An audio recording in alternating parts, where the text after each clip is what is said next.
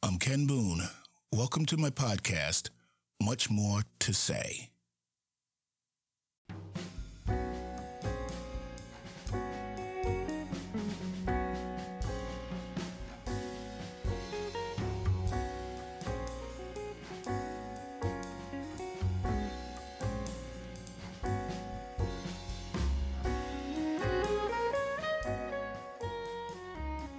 This show is sponsored by the Descant Music and Media Group, creators and producers of podcasts covering a wide range of subjects.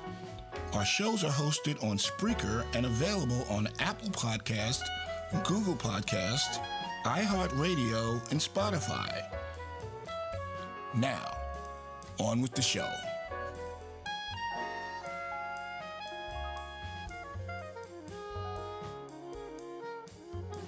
Let me begin by giving a very special shout out to the nonprofit Disability in North Carolina on its 10th anniversary.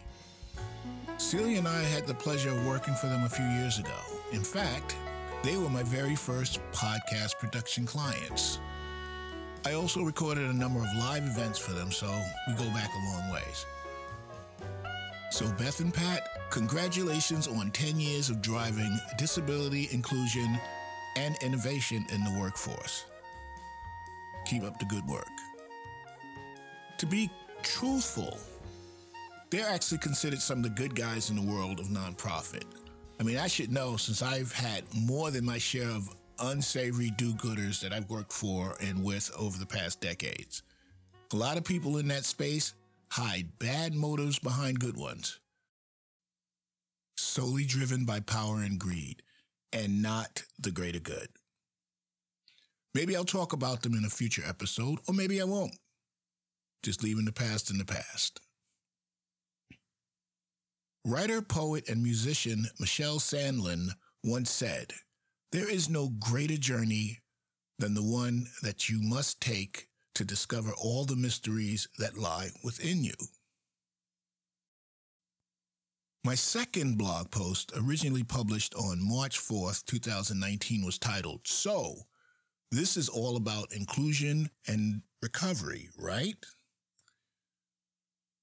This is where I started looking for a new purpose for my life once I made the move to North Carolina.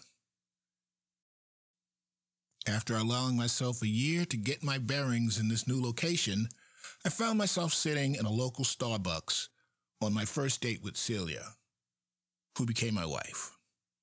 During the course of us sharing our life stories, she asked me, So, what do you want to do with the rest of your life? After a long pause, all I could say was, Duh, I don't know. Now, that was an excellent question that I never asked myself before. Since in my past, I never had the luxury of doing what I wanted to do. So it was going to take some time to come up with a decent answer. So I told her that I'd have to get give it some thought and get back to her. Before I can get to the what, as in what I wanted to do, I had to discover, then declare who I was. Then I can address the what, which would then lead me to figuring out the when, the where, the why, and let's not forget the how? Told you that was a great question. See, a great question usually leads a person down a path of discovery. All right, let's check out the who, as in who I was. And at the time, I was an accounting consultant at a contact lens manufacturer in the Rochester, New York area. How did I get there? In hindsight, who really knows? During my tenure there, I was actually offered a staff accounting position, but I turned it down. That turned out to be a good decision. I was also a single dad who was fighting an uphill battle to keep my son on the straight and narrow.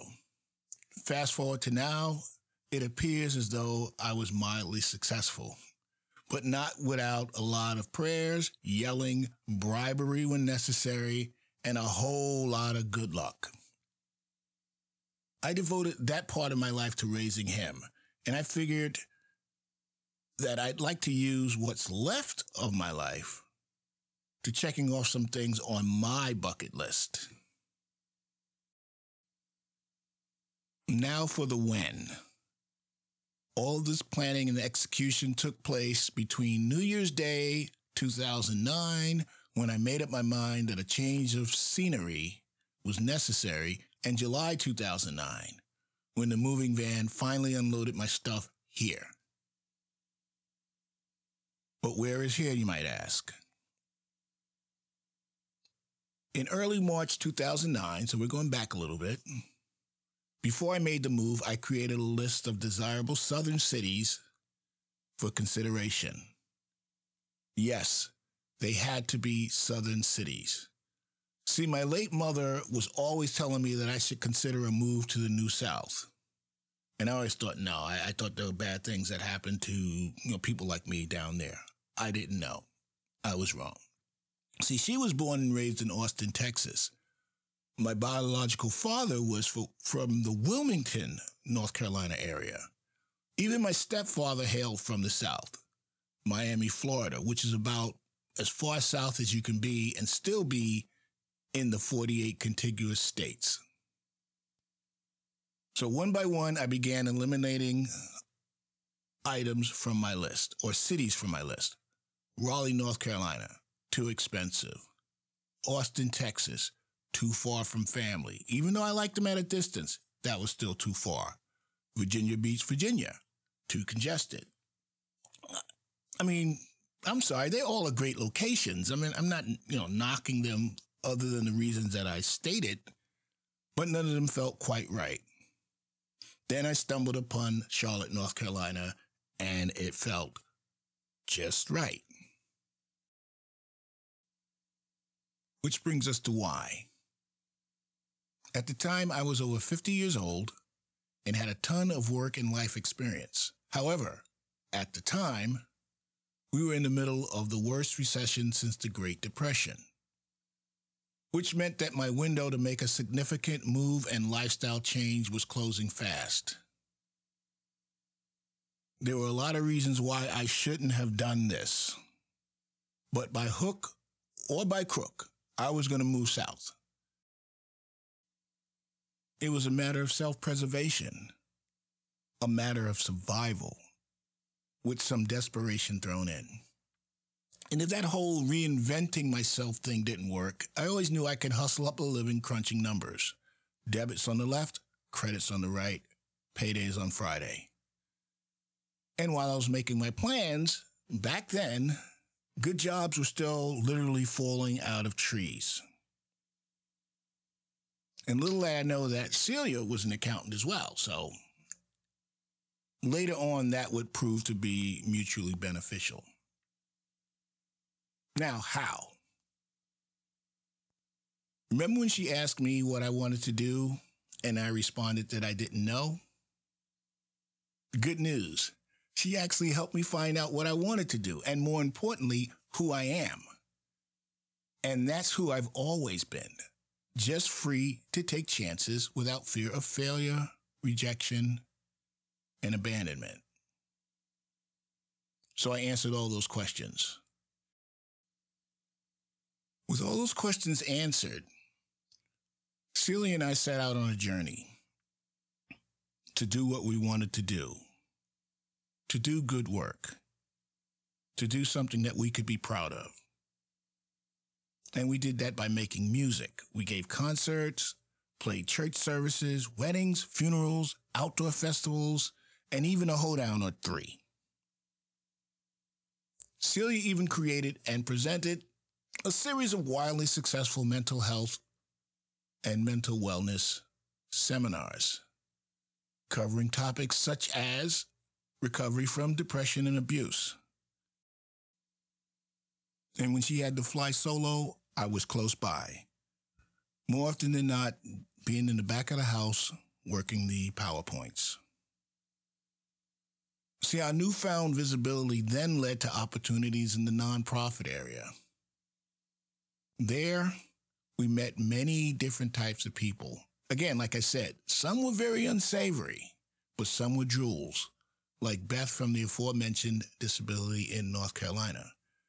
Now, she gave me the opportunity to run with my dream of creating and producing podcast.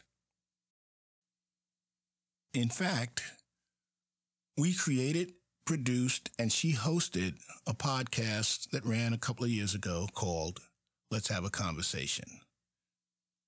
She's a very good host in her own right, and it was really a pleasure working with her. My journey with Celia is very rewarding, but it wasn't without its share of ups and downs. And there were times when we needed to smooth out some financial rough patches, and we did that by just dusting off the old spreadsheets, and we took on some accounting gigs. And while we're officially retired, we still get calls from time to time asking for us to do something in the accounting arena. I hope we can get something in the near future asking for some music stuff because we're really itching to get back out there. It's been over a dozen years since Celia asked me that question. What do you want to do with the rest of your life?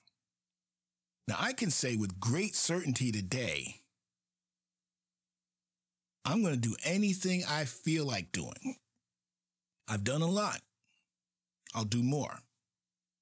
Now, the only thing that could possibly hold me back would be a limited imagination. And you guys know me. That's not a concern. So, who am I? That was a harder question to answer. But eventually the answer became clear. Everything I did and everything I still do is all about inspiration, inclusion, and doing the next right thing. So when she asked me that question, Celia noticed that I was having a hard time getting to the obvious answer. It was right there. She saw it. I just met her and she saw it. So she then asked me another question to help me nudge myself in the right direction. Or better yet, she gave me a nudge. And that question was if money were no object and you absolutely could not fail, what would you do? For the two of us, that's sharing hope and help with people recovering from life and life's woes on life's terms. So for you, find what you love, learn it well, then do it well. Do it with conviction. And do it for all the right reasons. And most important, try to have a little fun while doing it. To badly butcher one of my favorite sayings, and I never get it right, but I'll try it anyway. No, I won't even try. I'll just paraphrase it. Doing what you love for a living means you'll never work a day in your life.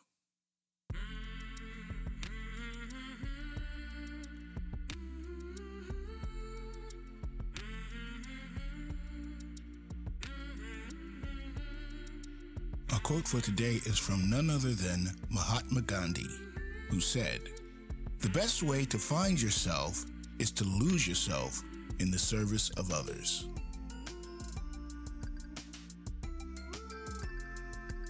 Until next time, this is Ken Boone. Thanks for listening. We invite you to visit our website, muchmoretosay.weebly.com.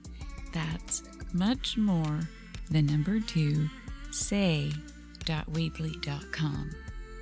You can also follow us on Facebook, Instagram, and Twitter. Our podcasts are hosted on Spreaker. We can also be found on Apple Podcast, Google Podcast, Spotify, iHeartRadio, and most podcast directories. So like, comment, share, and join the conversation. This has been a production of the Descant Music and Media Group.